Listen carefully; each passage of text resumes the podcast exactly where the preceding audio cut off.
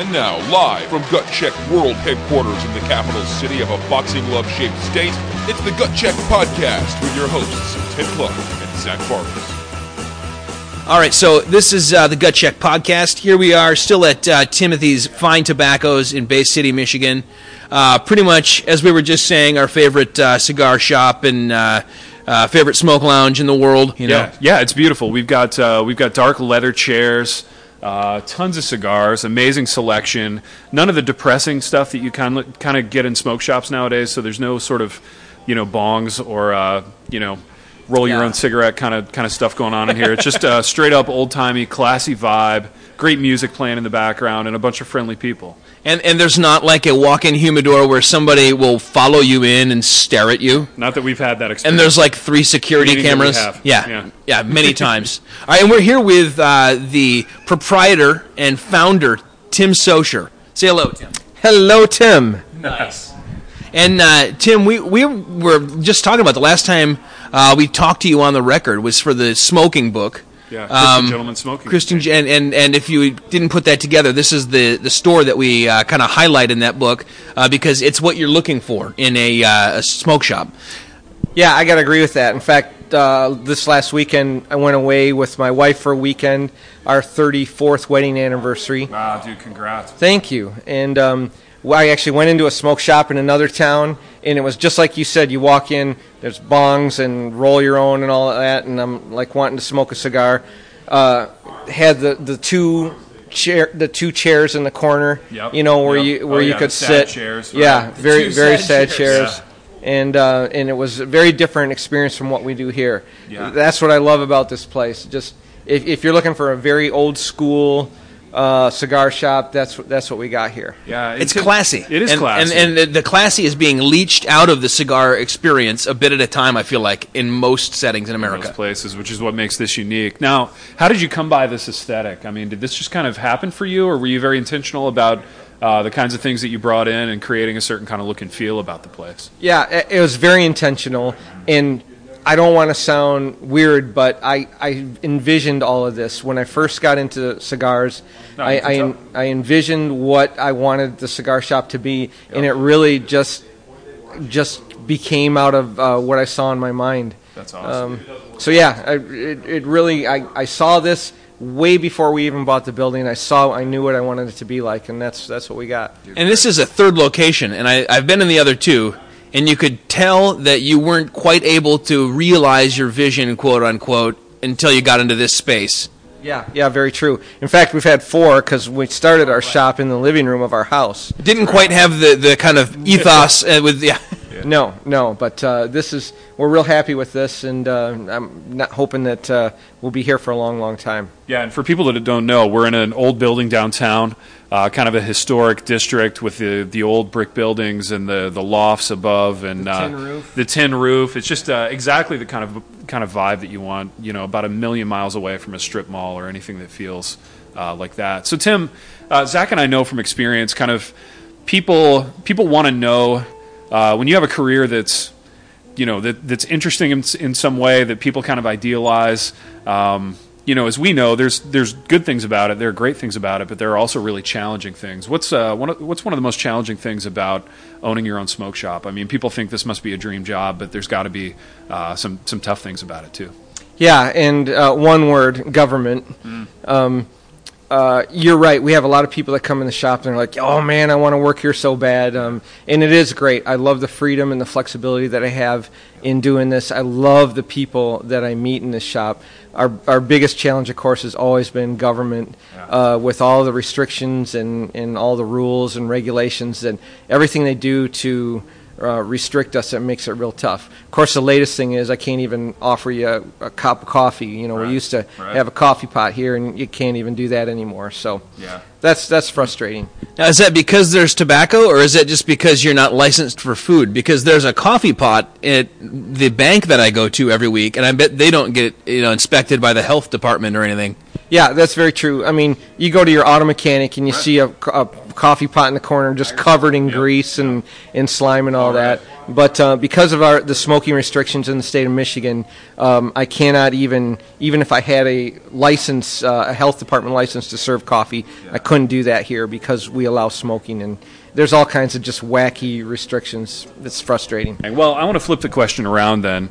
Uh, there's a lot about this that, that must just be awesome. You know, at the end of the day, uh, tell us a story or two about uh, just some experiences that you've had here in the shop that where you've really gone home at the end of the night and gone, I have the best job in the world. You know, this is what it's. Uh, that's every night, pretty much. I do have the best job in the world. I absolutely love what I do. One of the things that I'm most excited about is our Tuesday night Bible study, which is uh, Bibles and cigars. And uh, we have a good group of 15 to 20 men that gather uh, together and uh, we take a look at God's Word. And we enjoy cigars. We share our lives together. And uh, it, it just makes my life very rich. Awesome. Um, that's one thing. I could go on with many different stories of all the great people I've met in here. Um, but yeah, yeah, it's good. Now, when you come in here, it seems like everybody knows each other, and they're all like busting each other's, let's say, chops. Yeah. Um, wh- what percentage do you think are regulars here, and what percentage are people who are who are kind of coming in as customers for the first time? You know, I'm just pulling this out of the top of my head, but I would say 50% of the people that come in the store are regular regulars, like they're in here every week.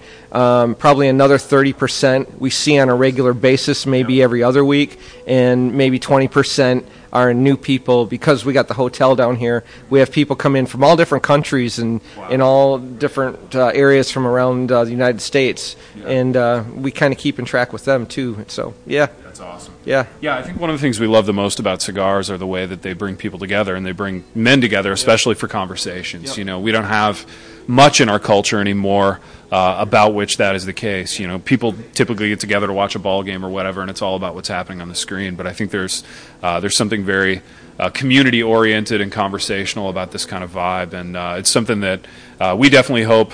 Uh, is protected and, and restored, and we hope that uh, that you have many more years of, of success to come. Yeah, thank you. All right, thank you so much, Tim.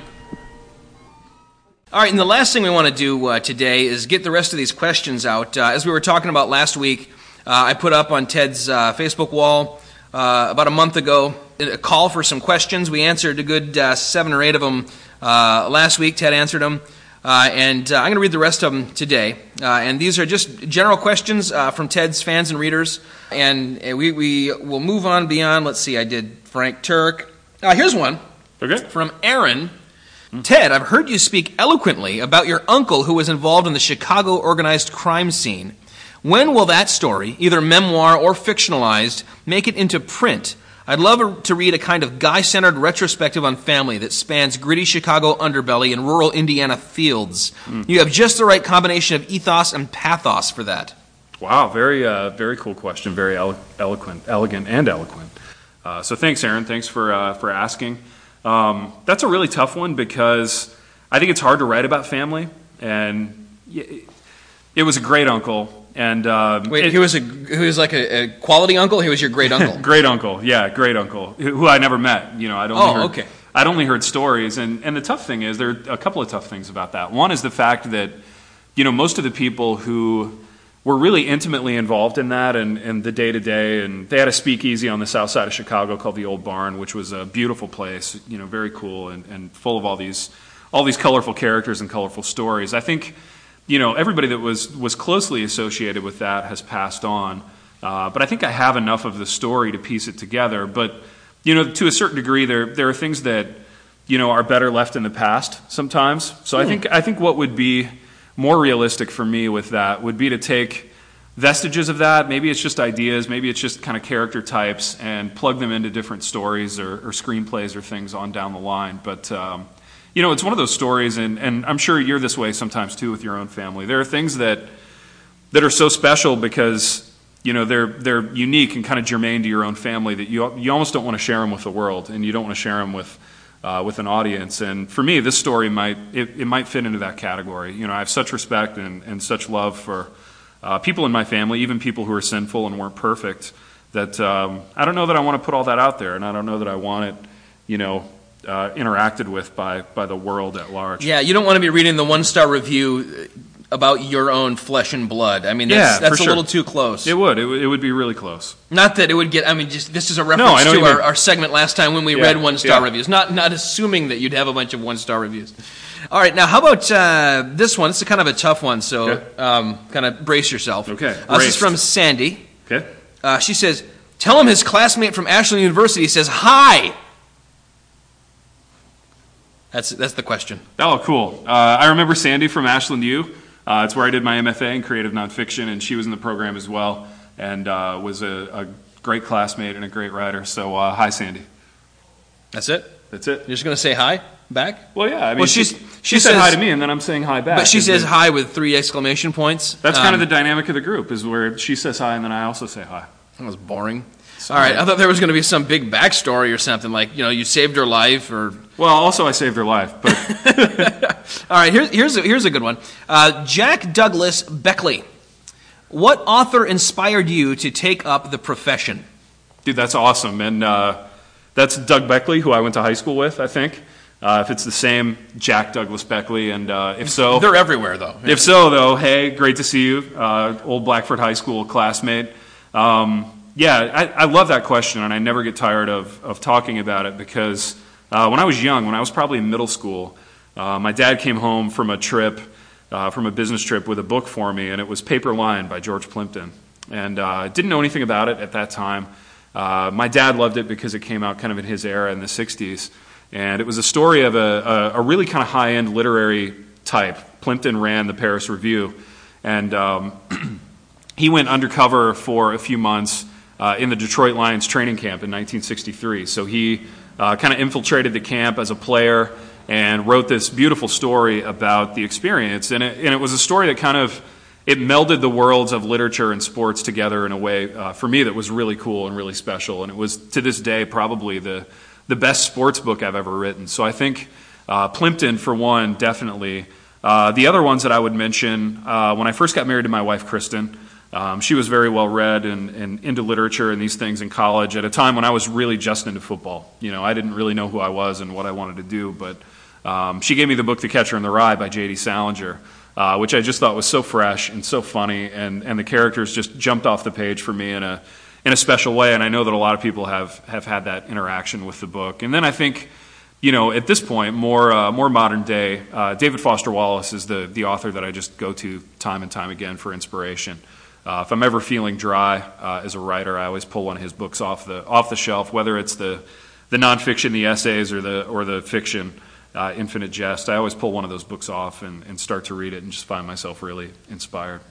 Uh, Just to state the obvious, your book uh, Paper, uh, Paper Tiger. Tiger. was a play on. Yeah, kind of an homage to Plimpton. I uh, I did the same thing. I ended up playing uh, for a season with an arena football team called the Battle Creek Crunch, and, and sort of wrote about my experiences in a more a more modern context. So, uh, but that was total total homage to Plimpton. And then, of course, you also played uh, French uh, pro football Yeah, I, I in France. spent a couple months playing and coaching in France just this last year, which was awesome. Uh, I played for uh, a team called the Saint-Brieuc Licornes, and uh, had just had the time of my life. Amazing bunch of guys, really classy, uh, good football players, and just was a blast. It was a, a total blast. Those guys were all over your Facebook uh, during that, and even actually since then, and they seem really nice. They are, yeah, Um, they're just high, the, the best guys I've ever played with in terms of just being quality quality guys. Now, are you going to write that book then, kind of uh, Paper Unicorn, or I don't know. I don't know if that'll be a whole book. Uh, part of that is actually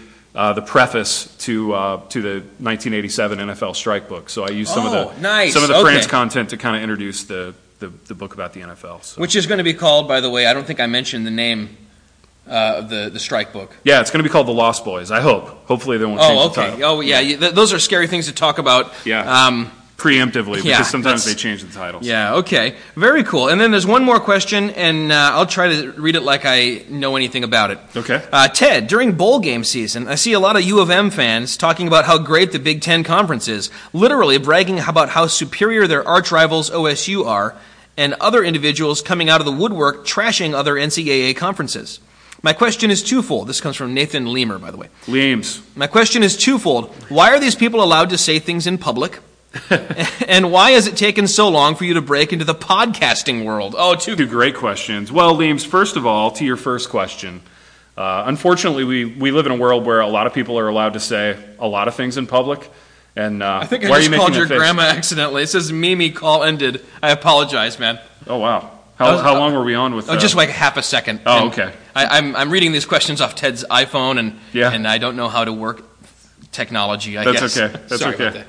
Uh, what was I saying? Oh, about people being able to say things in public. Yeah, there it is. Uh, yeah, I, I, I think you know one of the one of the byproducts of the internet world that we live in with, with Twitter and Facebook and, and all these things that can be great in terms of keeping us in touch is that it it gives a, a voice to just everyone and uh, a lot of what uh, is said I think at times is is really stupid. So um, Not on this podcast. not on the no no gosh no not on this podcast. We play it straight and, and serious on this podcast, which is one of the reason, reasons why I love our show and why I love us. I love us. Yeah, and to your second question, Leames about podcasting. Um, I, I thought for a while, and this is going to sound kind of judgmental, but I thought the idea of two guys just sitting in a room, like talking into a microphone on their computer, was really sad. Uh, it felt kind of just sad and, and self obsessed to me. But uh, now that I do it, um, it, it is sad and self obsessed, but it's also really fun. And, and the fact that it's fun definitely outweighs like the sad factor to me. Like literally three weeks before we started doing this, and I think even after you had started doing the Happy Rant with, Okay. with Barnabas Piper and Stephen Altrogge, um, Which is another great podcast that you should listen to, by the way. but right before that, you you had written that really funny chapter in Mega that, that was just basically. Uh, ripping the world of podcasts. continual ripping of, of uh, the idea of talking into the, this dot on your computer and, Uh-huh. and the fact that no one is ever going to care about it and, and, and, and there's this you have to you have to read this if you haven't got mega um, it's a satirical look at, at platform and self promotion and uh, basically in the course of one podcast this guy has like a mental breakdown and Yeah. shuts down his whole world online and I kind of did the opposite, ironically. right yeah, I which no joined, one like- saw coming I joined like three podcasts after that, so and opened an offshore bank account and opened an offshore bank account exactly for all the money that's coming in via my podcast. right. That, and and that was the thing, and not to give away all, all the funny, but the one of the the more astute parts in that in that chapter. Uh, it was, Chaz Marriott is the, the nom de plume that Ted uses in, in Mega, and uh, the podcast is called Business and All That Chaz. And he says uh, it may sound like I'm paraphrasing. It may Yeah. sound like podcasting is just giving away product with the hopes that someday people who are getting your free product will decide to pay for your product. Right. And, and in that is the genius of it. That's the genius for sure. So, so we're giving away product here, and, uh, and we're having a blast doing it. We uh, we enjoy podcasting, and uh, and with that, we'll wrap this episode of the Gut Check Press podcast. So, thanks for listening.